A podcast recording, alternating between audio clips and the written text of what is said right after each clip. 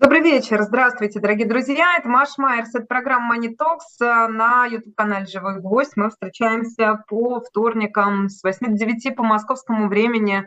Видите, вот поскольку уже скоро Рождество и Новый год, и новогоднее настроение, специально выбрала а, такое место, чтобы подводить финансовые итоги года вместе с Евгением Коганом, постоянным участником нашей программы, прямо возле новогодней елки. Евгений Борисович, я вас приветствую.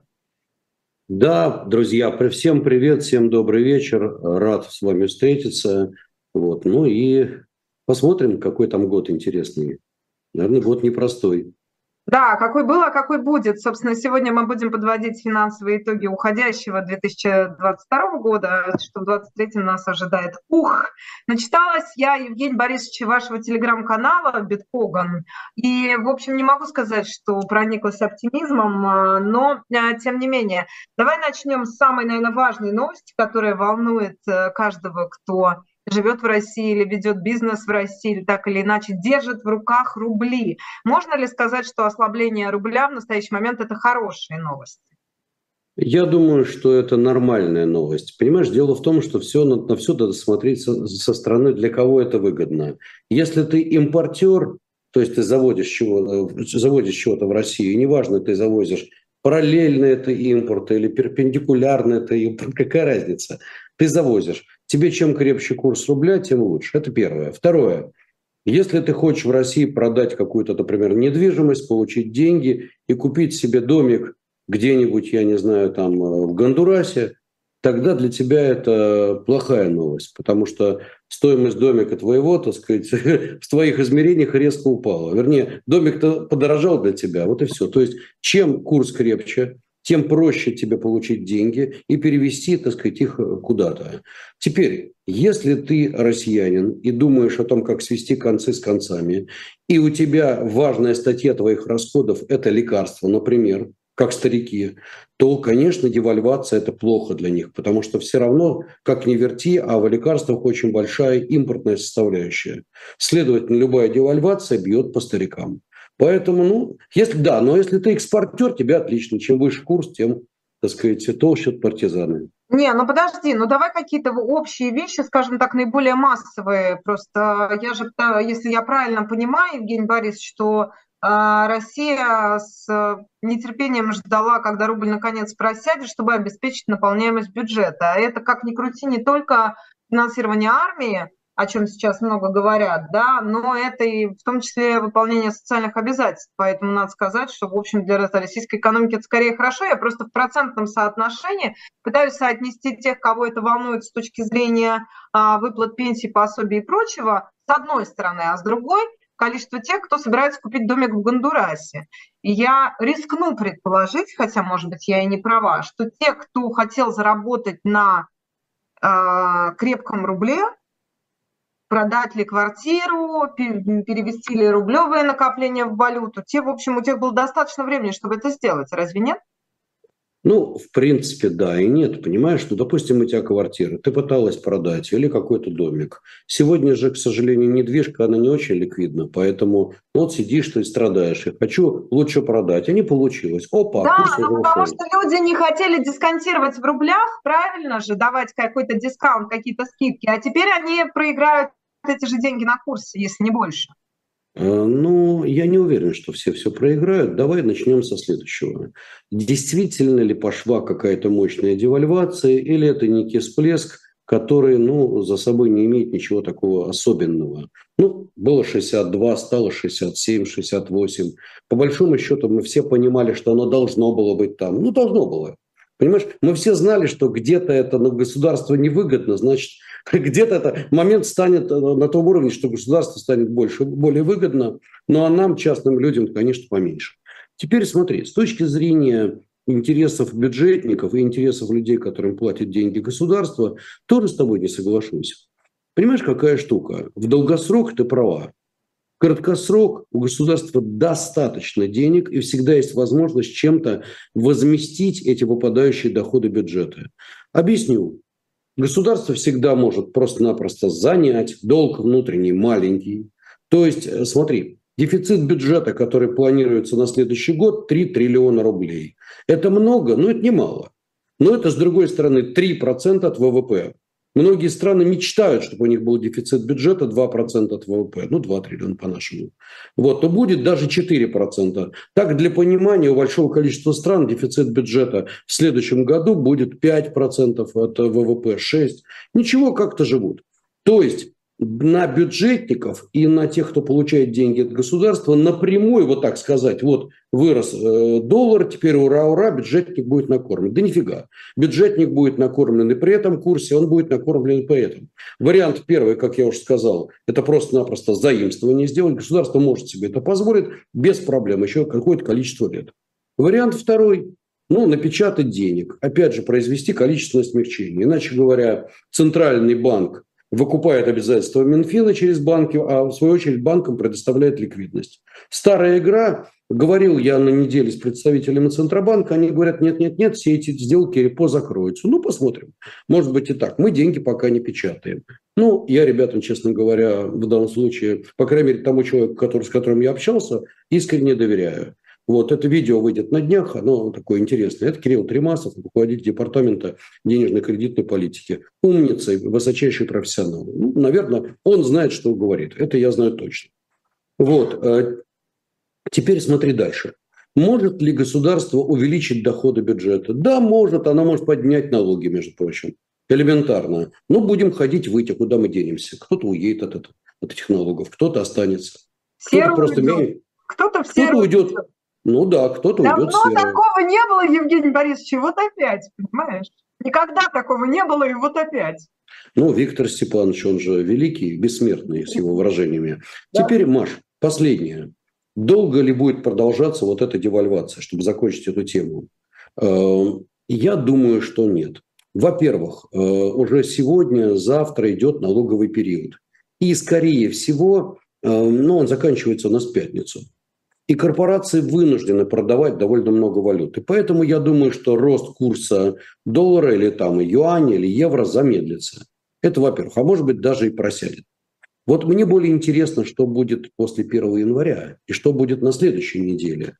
Э, опять же, думаю, что ничего страшного не будет. Да, мы видим, импорт потихонечку восстанавливается, хотя он еще ну, все-таки процентов на 15-20 отстает от того, что было, от того, что было у нас. Да, экспорт сокращается по разным причинам, всем нам понятным, но это пока не настолько драматичные цифры. Ты обрати внимание, еще несколько месяцев назад ежемесячно превышение экспорта над импортом, иначе говоря, плюсовой счет текущих операций был 1 миллиард долларов в день. Ну, даже а если он стал меньше. Сейчас меньше, а я не знаю, у нас пока статистики нету. При этом нам же не всю статистику дают, приходится брать по отрывочным данным. Было очень много. Каждый день на торгах был лишний миллиард. Вот тебе и крепкий рубль, пожалуйста. Сейчас чуть меньше, но вот откатились. Но я думаю, что пока это все еще не настолько. Я думаю, что мы просядем, естественно. Центральный банк считает, что ничего драматичного не будет. Ну, посмотрим. Я думаю, что э, в течение года курс 80, как здрасте, увидим. Ну, посмотрим. 80? А почему? В смысле? Ну, потому что у нас э, импорт, он потихонечку растет. А, ну все вернется на круги свои, ты это имеешь в виду, да? Нет, Маш, все на круги свои не вернется. Вот э, об этом, к сожалению, нам придется забыть. Вот. Ну, будет как-то по-другому, но то, что импорт восстанавливается, то, что придумываются наши новые хабы, то, что российские бизнесмены придумывают любые варианты, чтобы только решить эти проблемы, да, оно есть. Импорт потихонечку, да, восстанавливается. Я верю цифрам. Цифра показывает, что импорт восстанавливается. Но при этом у нас, но и санкции продолжают, на, на все новые и новые санкции продолжают э, Именно. вступать в силу. Именно поэтому это тоже так или иначе может ударить по импорту. А вот это... А, а вот это как раз серьезная проблема, потому что мы живем в э, системе не постоянных каких-то координат устойчивых, а абсолютно переменных. У нас сплошная энтропия, хаос. Понимаешь, в системе. Введут десятый пакет приветов от друзей, опять все изменится. Введут одиннадцатый. Понимаешь, я уж не хочу говорить, что они еще могут делать, не хочу пугать народ. Есть еще чего делать. Меньше, чем мы думали, возможностей, потому что бьешь каждый раз уже по себе, так сказать, думают наши партнеры. Но тем не менее, поэтому мы живем в системе переменных координат. Поэтому еще раз говорю, какие-то санкции становятся более эффективны, какие-то менее. Потом, ну, я надеюсь, в конце концов, я вообще верю, что весной все-таки э, как-то все станет поспокойнее. Поэтому, может быть, и ситуация начнет меняться. Маш, мы не знаем, что будет, поэтому мы ориентируемся на текущие цифры, а текущие цифры таковы. Импорт потихонечку растет, экспорт потихоньку сокращается. Вот в этой системе координат мы живем. Экономика не упала, как многие предвещали. Есть горе-экономисты, которые говорили, будет катастрофа, все умрем. Ужас, ужас, ужас. Ну, неприятно, да, согласен, больно. Многие потеряли деньги. Я не это самое. Действительно очень больно. Но катастрофы не произошло. Экономика оказалась более живучей, чем многие думали. И когда угу. ряд этих горе-экономистов говорит, что мы все ошиблись, нет, ребятки, это не мы ошиблись, вы ошиблись, которые каркали, что будет ужасно. Потом переобулись на ходу. А, да, Евгений Коган, я напомню, постоянный участник программы Money А, напишите, я комменты ваши смотрю, а напишите, собственно, что вы потеряли вы или наоборот приобрели, и в каких величинах? Как вы прожили этот год? Ваши финансовые итоги года, это я обращаюсь к тем, кто сейчас пишет в нашем чате. Я кое-что могу даже почитать. Вот там здесь, например, а, спрашивает, есть ли смысл сейчас покупать облигации? Э, ну, облигации облигациям рознь. Бывают рознь, облигации да. э, в рублях, с фиксированной доходностью, с переменной доходностью, они разные. Значит, смотри, учитывая, что я не верю в то, что будет какая-то безумная девальвация, я думаю, что не обязательно гособлигации, но облигации надежных корпораций под доходность там где-нибудь под 9, 9,5, 10 годовых покупать, да, можно. Но мы должны понимать, что риск девальвации рубля имеется. Если все будет нормально, мы действительно на этих облигациях можем получить процентов 30. Но я имею в виду года за три. Ну, посчитай сама. Года за три получит 30%. Какая будет девальвация? Да черт его знает. Но, честно говоря, я бы все-таки делал немножко по-другому. Дело в том, что сегодня рублевые качественные облигации, имеют достаточно высокого кредитного качества, дают нам сегодня 9,5 примерно годовых. Отлично. Только долларовые облигации весьма высокого качества, надежных американских корпораций, дают, между прочим, 6-7 даже некоторые 8, ну там чуть пониже рейтингом, процентов годовых. Тогда вопрос, что лучше в долларах под 6-7 или в рублях под 9? Ну вот это, я думаю, вопрос ну, творческий, да, понятно.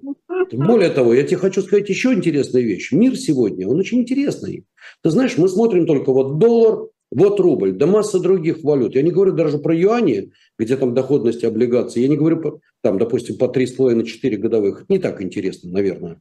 А, у нас есть, в конце концов, а, другие валюты. У нас есть, например, а, валюты стран Ближнего Востока.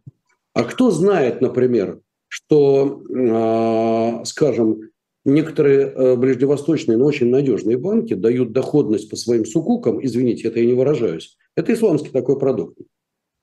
То есть, знаешь, как говорится, те же яйца, но в профиль, но просто это другая форма долгового финансирования. Просто тут нельзя ну, как бы делать долговые инструменты в классической форме. Так вот, дают 7-8 годовых, причем в валютах весьма стабильных или даже привязанных к доллару. Поэтому в мире сегодня много чего интересного. Поэтому я призываю подняться чуть-чуть, посмотреть на эти вещи и тогда сказать, а зачем нам инвестировать в рубли. Ты скажешь, как? Ну, есть много иностранных брокеров, пожалуйста, можно там через них в конце концов покупать. И минимальный лот, кстати говоря, на качественные американские облигации Тысяча, две тысячи долларов. Так что это не что-то неподъемное, это все реально. А, да, Тимур пишет, а, я по 58 онлайн купил, теперь наличкой не снять. Ну так наличкой, я так понимаю, что и невозможно снять уже здесь с начала марта получается, да? Причем здесь наличка? Не знаю, нужна ли кому-то сейчас наличка и насколько это действительно возможно. Анфис пишет, ослабление рубля выгодно великим финансистам, которые в кавычках, как я, которые в марте купили доллары и евро по 100 в ожидании обвала рубля. Ну, действительно, мы год назад жили, сколько, не год назад, а в марте даже, ты же помнишь, что доллар был по 120 тогда и евро. Но это вот, что называется, люди вспоминают итоги своих финансовых лет. Я буду потихоньку читать чат, дорогие друзья. Вы, пожалуйста, если хотите, присоединяйтесь к нам и эм, Пишите ваши комментарии, а я в процессе э, почитаю. Вот э, Никель из или Никель из СПБ пишет, вложила деньги в квартиру инвестиционную, теперь продать не могу. Евгений Борисович, если ты хочешь что-то прокомментировать, ты, пожалуйста, меня перебивай, потому что если я уйду в чат, я вообще не остановлюсь.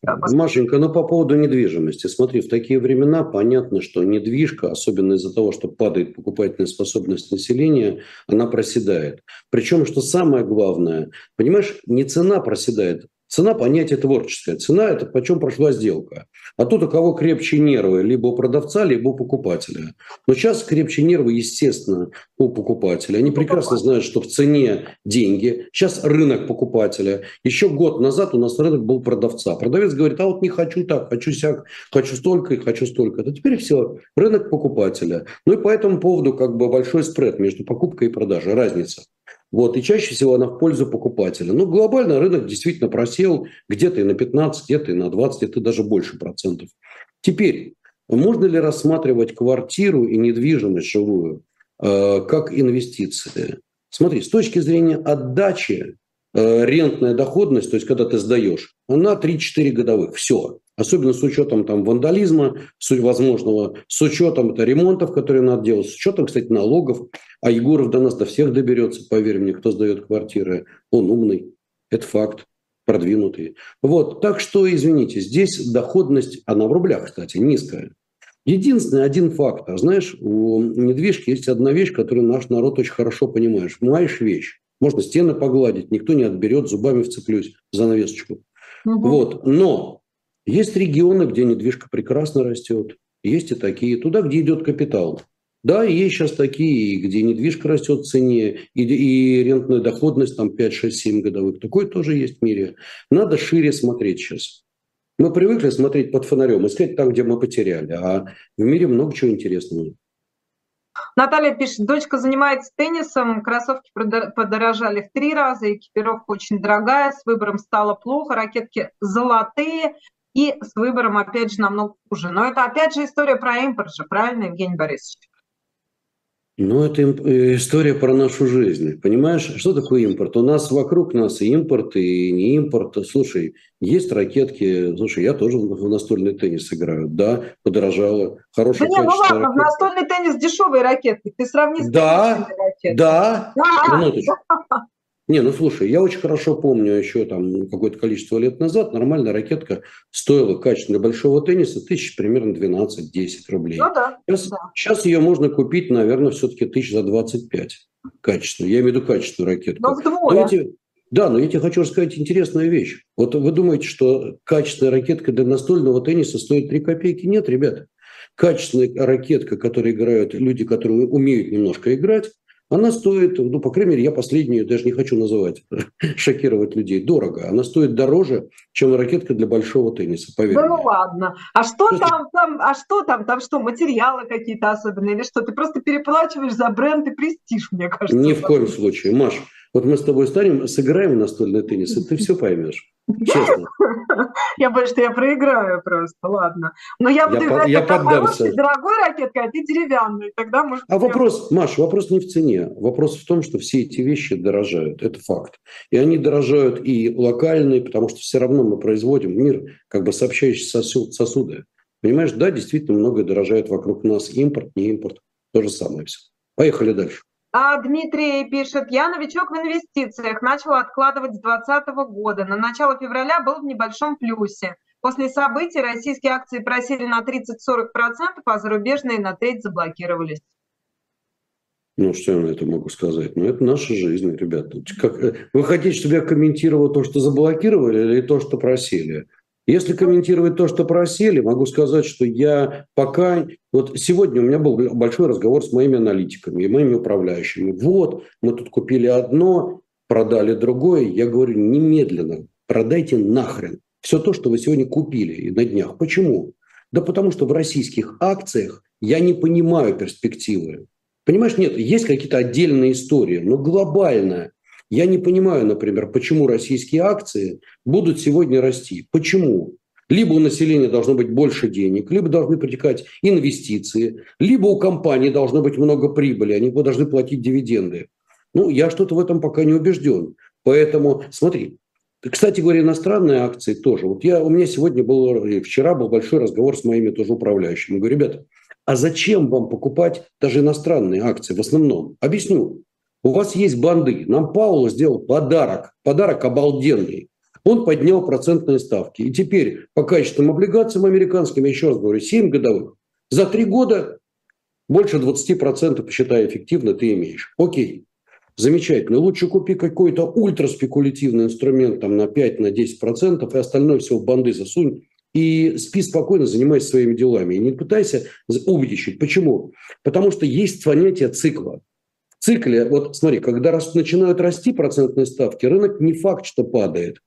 И когда продолжает он расти, не факт, что падает. Знаешь, как он больше, больше падает? когда вот идет излет роста процентных ставок. Потому что мы сегодня находимся где? Пауло на днях поднял еще раз процентную ставку. Теперь ставка в Америке 4,5%. Окей. Прекрасно. И пригрозил, что еще где-то, ну, наверное, минимум на 75 базисных пунктов, иначе говоря, до 5, там, 25, 5,1 поднимет. Окей. Что это для нас означает? Что уже излет роста ставок. В этот момент мы увидим рецессию в экономике. Рецессия в экономике – это снижение прибылей компании, снижение дивидендов, снижение темпов роста в лучшем случае, рост долговой нагрузки относительно. С чего вдруг акциям расти? Поэтому я говорю управляющим, ребят, да избавляйтесь вы от акций, меньше акций, больше качественных бандов и ультраспекулятивных каких-то вещей. Вот их можно лучше возьмите, либо потеряете на бандах, на бандах вы вернете высокими купонами, так часто ну, есть такие стратегии. Например, ты покупаешь опционы, э, тратишь там на них небольшой ну, процент портфеля, ты их, может, потеряешь. Но если рынок взлетит, ты сильно заработаешь. А если не взлетит, ты, ты заработаешь на бандах, и в итоге будешь при своих даже чуть заработаешь. Но, по крайней мере, у тебя есть какие-то шансы. А покупать сегодня акции в данный момент, я считаю, это глупо. Это говорю я, инвестбанкир, который всю жизнь работает на акциях. Может быть, полгода пройдет, может быть, год пройдет, изменится экономический цикл. Я скажу первое, ребят, акции дешево, надо брать. Ну, надо же быть просто смотреть за ситуацией. Угу.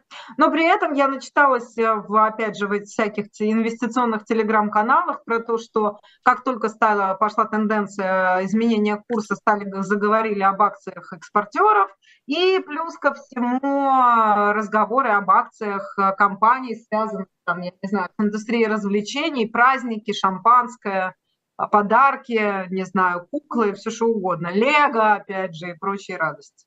Это ты меня подкалываешь про те статьи, которые у меня были в канале. Да, были, Конечно, кстати. Хорошо, читать, давай. Читать, как говорится, я должна ты, быть в курсе событий. Ты, говорит, Коган отвечает за то, что написано. Отвечаю, да. не вопрос. Смотри, один из способов действительно защититься от девальвации, это правда, купить акции экспортеров. Чаще всего, э, в краткосрок, подчеркиваю, э, люди, которые э, вот ищут возможности подзаработать, они начинают покупать при девальвации акции экспортеров.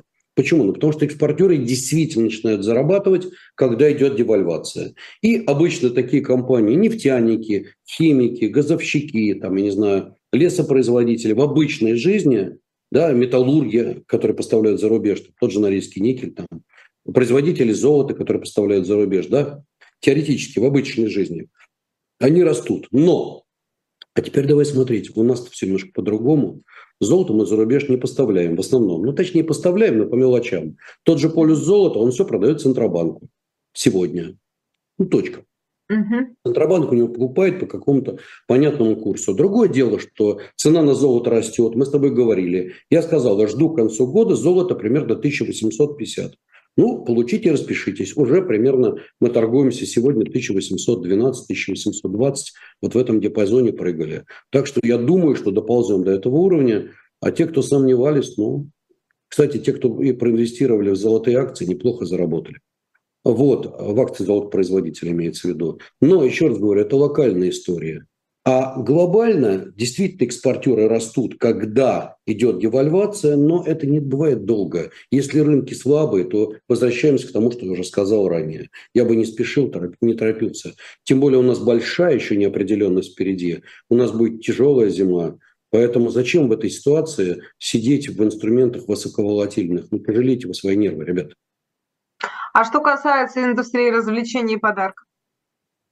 Ну, это святое. Если ты имеешь в виду... Подожди, у нас индустрия развлечений разная бывает. Если ты имеешь в виду компании, которые занимаются цветами, так у нас такие не торгуются на рынке. Если ты имеешь в виду производителей, например, Лего, ну, потому что у нас была статья о производителе Лего, да, действительно, у них мощные продажи в конце года. Если вы имеешь в виду такие компании а-ля Абрау да, у них сейчас, кстати, у них вообще все шикарно. Э, конкуренты ушли, они продают, кстати говоря, во многих дружественных странах э, во всю свою продукцию. Вот. И далее, что еще интересно, у них э, действительно выросли показатели, у них все очень-очень неплохо. Поэтому, да, я думаю, что Абрау Дерсо в данной ситуации выглядит недооцененно. Пойми, я же не говорю о том, что все компании, у всех плохо, кому-то сейчас очень неплохо. Вот тому же Абрау совсем неплохо, у них все нормально. У них все отлично. Я думаю, что, ну, еще раз, я не могу, я, я правда не знаю, но я думаю, что у них отчетность будет очень неплохая. И дивиденды будут платить, и все на свете. Ну, надо спросить у хозяев, я не могу за них отвечать. Но тем не менее. Да. Вот. Поэтому смотри, тут, как говорится, есть и есть. Да, и да, действительно, сейчас продажи идут, все бегают как сумасшедшие с такими глазами, чего подарить любимым. Всем бегаем, понятное дело. Но, но продажи в этом году будут гораздо хуже. И по всему миру, и особенно в России. Все поджались. Вот это тоже надо понимать. А, так, читаю дальше. Family Рулок пишет. Аренда рухнула, целевая аудитория, закавычив эти словосочетания, это съехала из Москвы, подсчитываю убытки, что делать не знает никто. Это, наверное, касается рантье, которые привыкли жить в московских квартирах, при этом иметь неплохой прибавку к своим постоянным доходам. Александр, всем доброго времени суток. Скажите, пожалуйста, могут ли мне выслать деньги из Канады напрямую? Раньше получал через Western Union, но их закрыли. Не знаете, Евгений Борисович, как тут с этим обстоят дела? Ну, разумеется, а... знаю. Разумеется, знаю. Во-первых, ряд банков российских работает с э, иностранными банками. Да, не, не многие иностранные банки готовы работать сегодня с российскими банками, это тоже факт. Вот, э, смотри, есть разные методики и разные варианты работы. Во-первых, э, никто не отменял древний метод под названием хавала. Он существует и будет существовать в веках. Во-вторых, ну, почитай книжки еврейские, называется хавалва.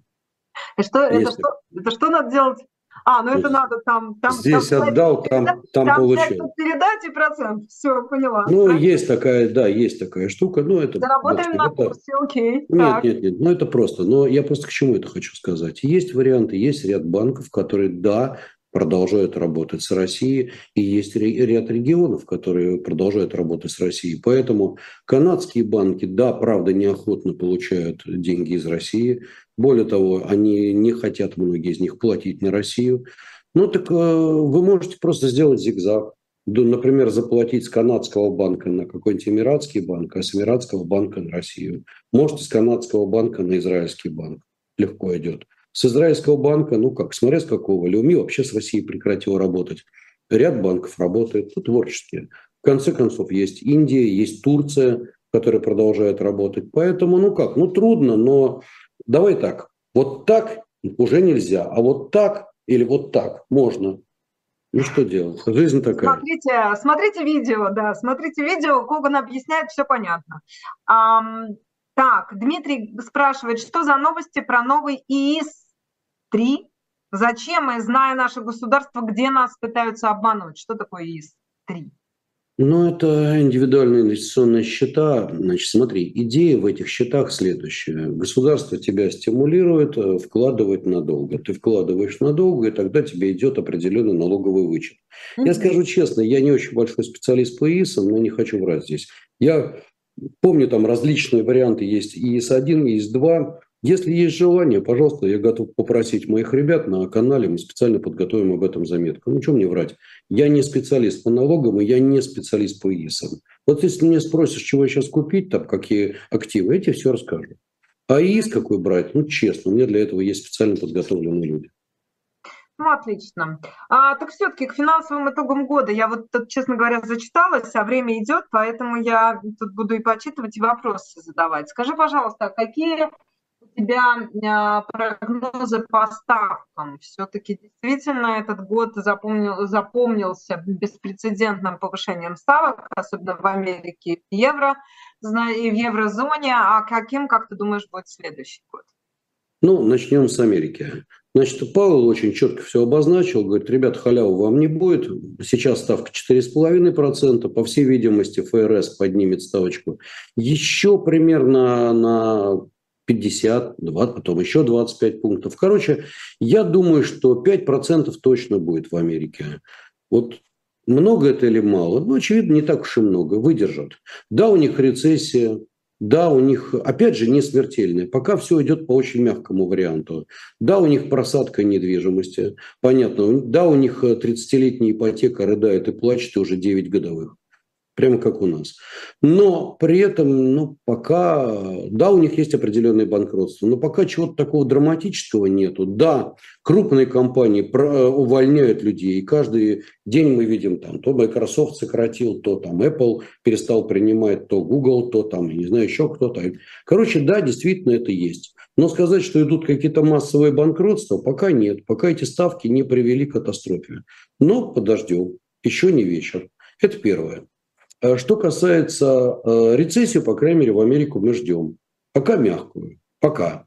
Но есть такое понятие долговой кризис. Так вот, объем долговой нагрузки очень большой. И государство американское, бог бы с ним, что у него там эти долги колоссальные. И бог бы с ним, что у него впереди, кстати говоря, будет веселое шоу. Мы уже почти добрались до 31,4. 31,4 триллиона долларов – это потолок американского госдолга. А поскольку уже во власть пришли республиканцы, о, какой будет сейчас шоу под названием «А давайте в очередной сотый раз или сто первый раз поднимем потолок госдолга». Вот, посмотрим, будет весело. Переругаются там все. Но меня вопрос в другом волнует. То есть, понимаешь, рост ставки – это рост, прежде всего, затрат на э, выплату этих долгов. Это серьезно, но это временно. Инфляция в Америке замедляется. Вот Европа меня пугает. Вот в Европе все посерьезнее. В Европе на днях тоже подняли ставочку, пока на 2,5%, но проблема в том, что у них инфляция пожестче. И им придется поднимать серьезнее, они не могут. Вот это серьезнее. А шоу было сегодня. Ты знаешь, у какой страны самый большой долг в процентном отношении? У Японии. У Японии. Всего, сегодня японцы отмочили. То есть у меня такое ощущение, что глава японского центробанка ну, видимо, позавидовал э, Эрдогану. Теперь у нас явный претендент на, претендент на э, Нобеля, Нобеля или Шнобеля, не знаю, как точнее сказать, по экономике это Эрдоган. И растет инфляция, он понижает ставки, гений. Ну, вот. ну, как Но с другой стороны, у него экономика прет. Прет. Очень здорово прет. Так вот. Слушай, Эрдоган все-таки политик в первую очередь, а не экономист, в отличие от а. Банка Японии. Подожди, э, минуточку, он уже увольнял, так сказать, своих этих самых там. Он такой янычар, которого секир башка всем своим руководителям Центробанка. И у меня такое ощущение, что это он решает, а не они. Но, так что нифига, он э, рулит своими Центробанками. Но, Центробанком. Но японцы чего отмочили? С одной стороны, они подняли ли, ли это самое планку, ну, возможно, так сказать, доходности по госдолгу.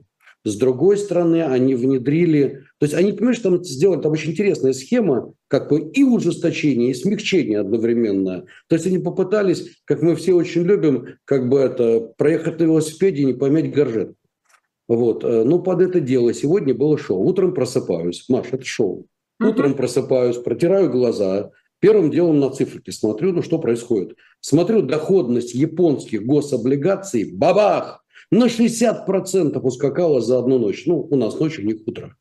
Да, да, да, да. Вот как это? Вот я тоже говорю, как это. Посмотрел, да. что они сделали, почитай на мою первую заметку. Я там от, отстебал их по полной программе. Да. Это было весело. Ну, идут, видимо, у нас вторые кандидаты появились. Прикольно. Проблема, если говорить... Так очень... а что конкретно они сделали это? Почему? Как, как, как, куда, как, чем вызван такой рост? Такой резкий? Проблем... И, куда он, и куда он отскочил, за какой промежуток времени? Давай я сейчас объясню проще, что у них Давай. происходит. У них безумно ослабел, э, ослабела иена. Она была еще относительно недавно 105, 108. Бабах, иена уже доходила до 150. Очень Это сильно... Доллар? К доллару, да. И фактически это означало, что слабая иена раскручивала инфляцию. Они пытались бороться за укрепление иены. Вот. Но одновременно им бы повышать ставку, а ставку они повышать не могут. У них гигантский долг, но не могут они себе этого позволить. Значит, они держатся, ставку они поднимать не хотят. С другой стороны, они, ну, грубо говоря, разрешили своим бумагам иметь большую доходность, чем ранее. Ну, вот и все. Мораль. У них огромные дисбалансы. Японцы-то выдержат, никуда не денутся. Но э, и Лемон Брадерсом это не будет в мировом масштабе. Все сегодня утром испугались, ужас, ужас. Фьючерсы на Америку были очень красные. Ничего, нормально. В итоге Америка еще и попыталась порасти. Я просто о чем хочу сказать. В мире колоссальные дисбалансы, в мире колоссальные долги. И когда мы рассматриваем ситуацию следующего года, то мы должны понимать, что может где-то рвануть. И тогда вот эта теория Нисима Талиба насчет жирных черных лебедей, которые летают стаями, вот она может быть. Пока все кажется, и американцы так считают, и европейцы, что рецессию мы пройдем мягонько, ничего страшного. Ребята, а вот нифига. Понимаешь, слишком много всего накопилось, поэтому, я думаю, будет год большого свиста, полетов со свистом и высокой волатильности. Это будет очень непростой год. Скажи, пожалуйста, а подрывануть, что именно ты вот подразумеваешь? Какие-то глобальные банкротства или что это может быть? Ну, просто вот проведя какие-то или дефолты на государственном уровне, как это было там в прошлом? То есть каких ты ожидаешь э, событий? Какие лебеди, какие лебеди нам уже знакомы в этом смысле из нашего Ответ, прошлого? Отвечу. Смотри, э, меня меньше волнует государство а Америка или европейские страны выкрутиться. Будет тяжело, но все выкрутятся. Япония меня, как ни странно, тоже не очень волнует. Пускай самураи сами разбираются. Они разберутся. Меня волнуют слабые страны. Дело в том, что когда идет отток капитала, ты обрати внимание, безумный рост доллара там еще не, не так давно, да, по всему миру. Что это такое? Это отток капитала, прежде всего, от развивающихся рынков. И я очень боюсь за ряд развивающихся рынков, у которых совсем не все здорово, и где доходность по государственным облигациям значительно больше, чем 10 или даже 15 годовых, и не в местной валюте, а в долларах. И, между прочим, ряд африканских стран, я жду там серьезных дефолтов. Кстати, Нигерия, доходности выше 15 годовых в долларах. Казалось бы, нефтедобывающая страна, вот проблемы. Египет, серьезные проблемы. Пакистан, колоссальные проблемы. Шри-Ланка. Значит, первое я жду, что может рвануть какая-то из такого рода вот стран понимаешь, устроить дефолт. Да, это не будет катастрофа в всемирном масштабе, но это может запустить ну, какой-то процесс нехороший. Это первое. Второе. Я жду валютных войн. Для многих укрепление их валюты или, по крайней мере, ситуация с их валютой важно с точки зрения того, чтобы надо помочь своим экспортерам. Начнутся валютные войны. Жду, что 2023 год будет годом, так сказать, подковерных валютных войн. Но и геополитическую напряженность никто у нас не отменял. И полыхать будет везде. Я думаю, Объясни, что... пожалуйста, на практике, что такое валютные войны? Смотри, допустим, э, вот ты, ты Китай. У тебя э, юань твой стоит, например, 7 относительно доллара. Для того, чтобы э, твои экспортеры чувствовали себя хорошо, тебе бы лучше не 7, а 8. Чем слабее юань, тем тебе легче продавать по всему миру. Ну, я образно сказал Китай. У них сейчас очень сильно расширяется внутренний спрос, поэтому и расширился. Поэтому я думаю, как раз юань будет стабилен. Но неважно, ты некая страна, ориентированная, ну, даже Япония. В принципе, для японцев очень плохо э, слабость иены. Но с другой стороны, представляешь, иена ослабела на 40%. Насколько улучшилась ситуация для японских экспортеров. А в Японии это колоссальный экспортер. Так да. что вот э, интересно, интересная мысль здесь тоже. Понимаешь, тем же Hitachi, тем же там Toshiba, тем же, я не знаю, там корпорациям Sony, там, я не знаю, кому угодно, им э, стало полегче. Другое дело, что там другие проблемы возникают. Но так что валютные войны – это будет достаточно серьезный. Обрати внимание, кстати, вот тебе, пожалуйста, еще один пример. Э, британский фунт. Приходит вся такая себя красивая недавно Листрас, бабах, и британский фунт почти сравнялся с долларом. Где он сейчас? Он уже, по-моему, там на 27, что ли, или 26 процентов, или на 23, не помню сейчас точно в моменте, уже дороже. Вот такие полеты, даже британского фунта, одной из мировых резервных валют. Поэтому еще раз говорю, э, ну, летает все. И для многих попытка, например, немножко сыграть на своем валютном курсе, это вопрос и политический, и экономический. Но Япония-то отскочила в итоге, вот, этот, что, вот эти шоковые значения, они как-то э, стабилизировались к настоящему моменту? И что они будут делать дальше? Ну вот Раз сегодня, ну, ну вот э, сегодня утром мы как раз увидели резкое укрепление японской иены. То есть иена падала а. до 149-150, Бах-трах, я смотрю, сегодня это 130 с чем-то было, тоже не обратил внимания. Но иена, иена укрепилась процента на 3. Слушай, ну не бывает чудес. Ну, слишком она сильно упала, ну, экономика мощная. Так что, еще раз говорю, будут летать валюты. Будет все это. Угу. А, скажи, пожалуйста, раз уж мы говорили о полетах во сне и наяву, а ралли Санта-Клауса ты ожидаешь в этом году? И вообще, каким, каким будет вот конец года, эти оставшиеся там, полторы недели, на твой взгляд? Ну, начнем с того, что ралли Санта-Клауса, оно обычно бывает ранее. Пока у нас было ралли э, с обратным знаком, мы были на уровне по S&P где-то чуть выше 4000, еще сегодня падали ниже 3800. Ну, сейчас чуть повыше, но не принципиально. Вот сейчас в моменте 3850 где-то и так далее прыгаем. Вот. А, я лично думаю, что, как бы сказать, ну, нет у нас пока никакого а, ралли вот такого Санта-Клауса. Более того, я поделюсь одним маленьким э, лайфхаком. Дело в том, что год плохой для управляющих. Что это значит? Вот ты управляешь активами, ты получаешь бонусы, если хорошие, так сказать, результаты, да, что тебе выгоднее сделать в этом году, когда плохой год, когда у тебя не будет бонусов?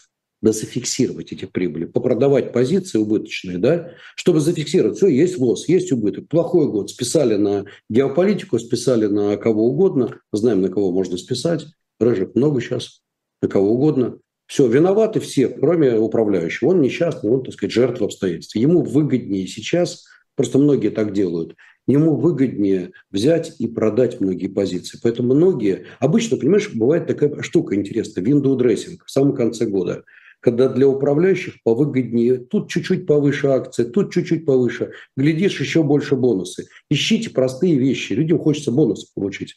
Теперь, когда плохой год, выгоднее зафиксировать все это к чертовой матери, продать, чтобы следующий год, чтобы была низкая база. Следующий год можно подзаработать. Вот как-то так. Поэтому ралли Санта-Клауса я не жду.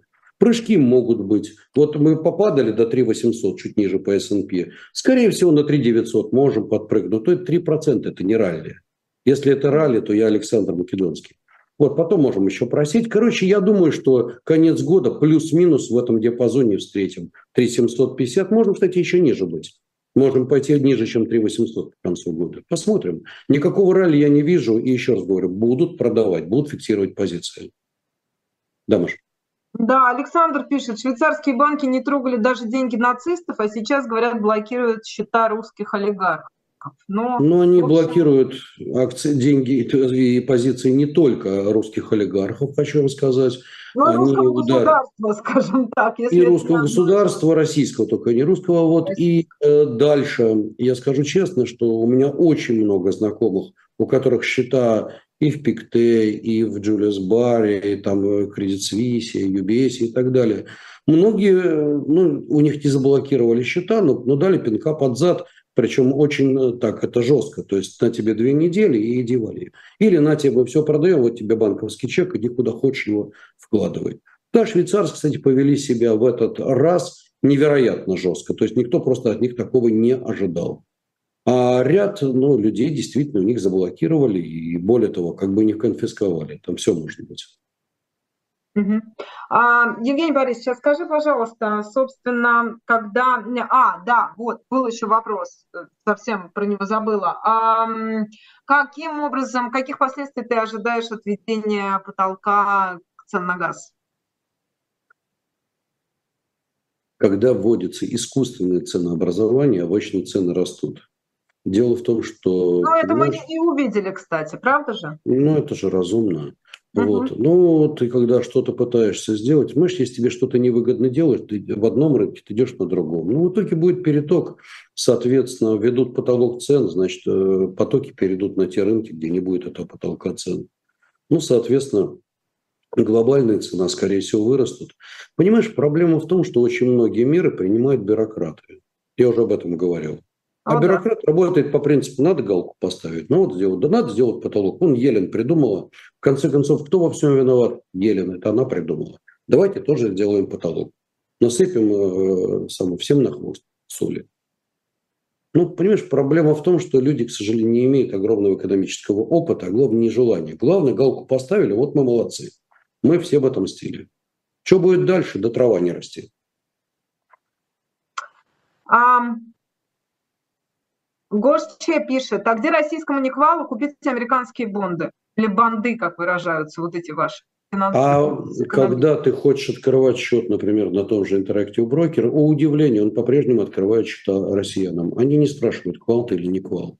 То есть, э, пожалуйста, вы можете спокойно открыть счет в том же IB. Кто еще работает с россиянами? Да, эмиратские, например, брокера нормально работают вполне. Вот, э, проверяли. Если у вас есть заветный израильский паспорт, так и израильские брокера работают. Другое дело, что как работают, но это отдельная история. Пожалуйста, можете там купить эти облигации без проблем. Абсолютно. Евгений Борисович, а можно тебя попросить? У нас три минуты остается, чуть больше. Все-таки финансовые итоги года. Вот если бы я попросил тебя выделить там пять самых важных событий, то что бы попало в твой рейтинг? Первое. Я думаю, самое главное – это то, что можно, то, что раньше нельзя было делать. Вот мы поняли, что, оказывается, красных линий нет. Это для меня и для всех было шоком. Что инфраструктурные риски, они, наверное, риски самые серьезные. Мы говорили о рыночных рисках, мы говорили о кредитных рисках, ну, там, обанкротится какой-то банк или брокер, или не обанкротится. Мы говорили о рыночных рисках, там, взлетит там рынки или упадут э, рынки, да, но мы не говорили о инфраструктурных рисках когда может быть заморожено что-то, когда геополитика вдруг вмешается и выяснится, что все, э, оказывается, какие-то не такие и так далее и тому подобное. Вот это первый наш урок и первый шок. Действительно, инфраструктурные риски, которые реализовались. Э, что второе? Ты знаешь, второе – это удивление от живучести российской экономики. Угу. Мы действительно увидели феномен.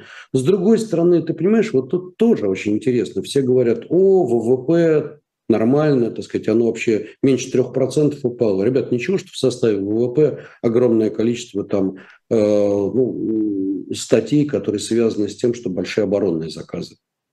Ну, это тоже надо учитывать. Но это тоже часть ВВП, да. Или ценные энергоресурсы. Ну, вот это тоже очень интересная штука. Третье, ну, наверное, без всякого сомнения, это наш родной деревянный. Это был шок для всех.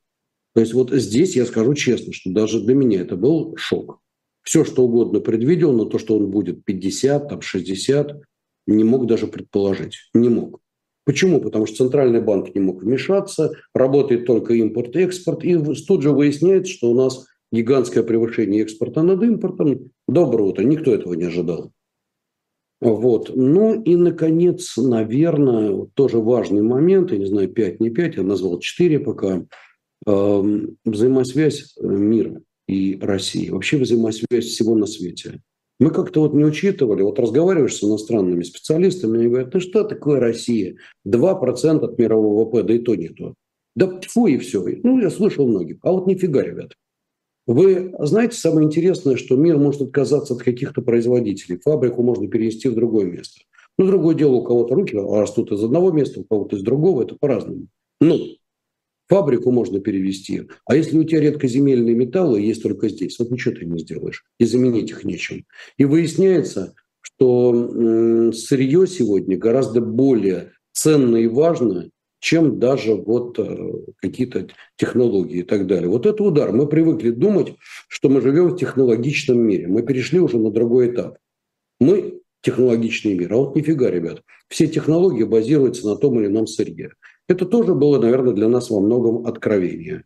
Ну вот как-то так. Ну и последнее. С одной стороны, да, а с другой, кто бы мог подумать, что действительно все эти а, программы энергоперехода, рассчитанные там до 35 -го года, до 50 -го года, как быстро они свернутся до пары лет. Этого тоже никто не ожидал. Маш, а самое главное для меня итог этого года вот какой. Все базируется на людях. Вот э, люди, в принципе, могут очень многое преодолеть и сделать. И есть люди, вот, которых эта ситуация только закалила, и они ну, показали себя действительно красавцами. И есть люди, которые ну, сдались данной ситуации. Я понимаю, и вообще я считаю, что вот эти годы, это будут уникальные годы изменения прежде всего людей. Вот это, человеческий фактор. Мы осознаем значение человеческого фактора. Многие из нас изменятся кардинально, очень сильно изменятся. Мы даже не представляем как. А многие останутся в прошлом. Я считаю, что вот это будет самый большой итог происходящего. Это изменение человеческого материала. Вот так. Спасибо большое.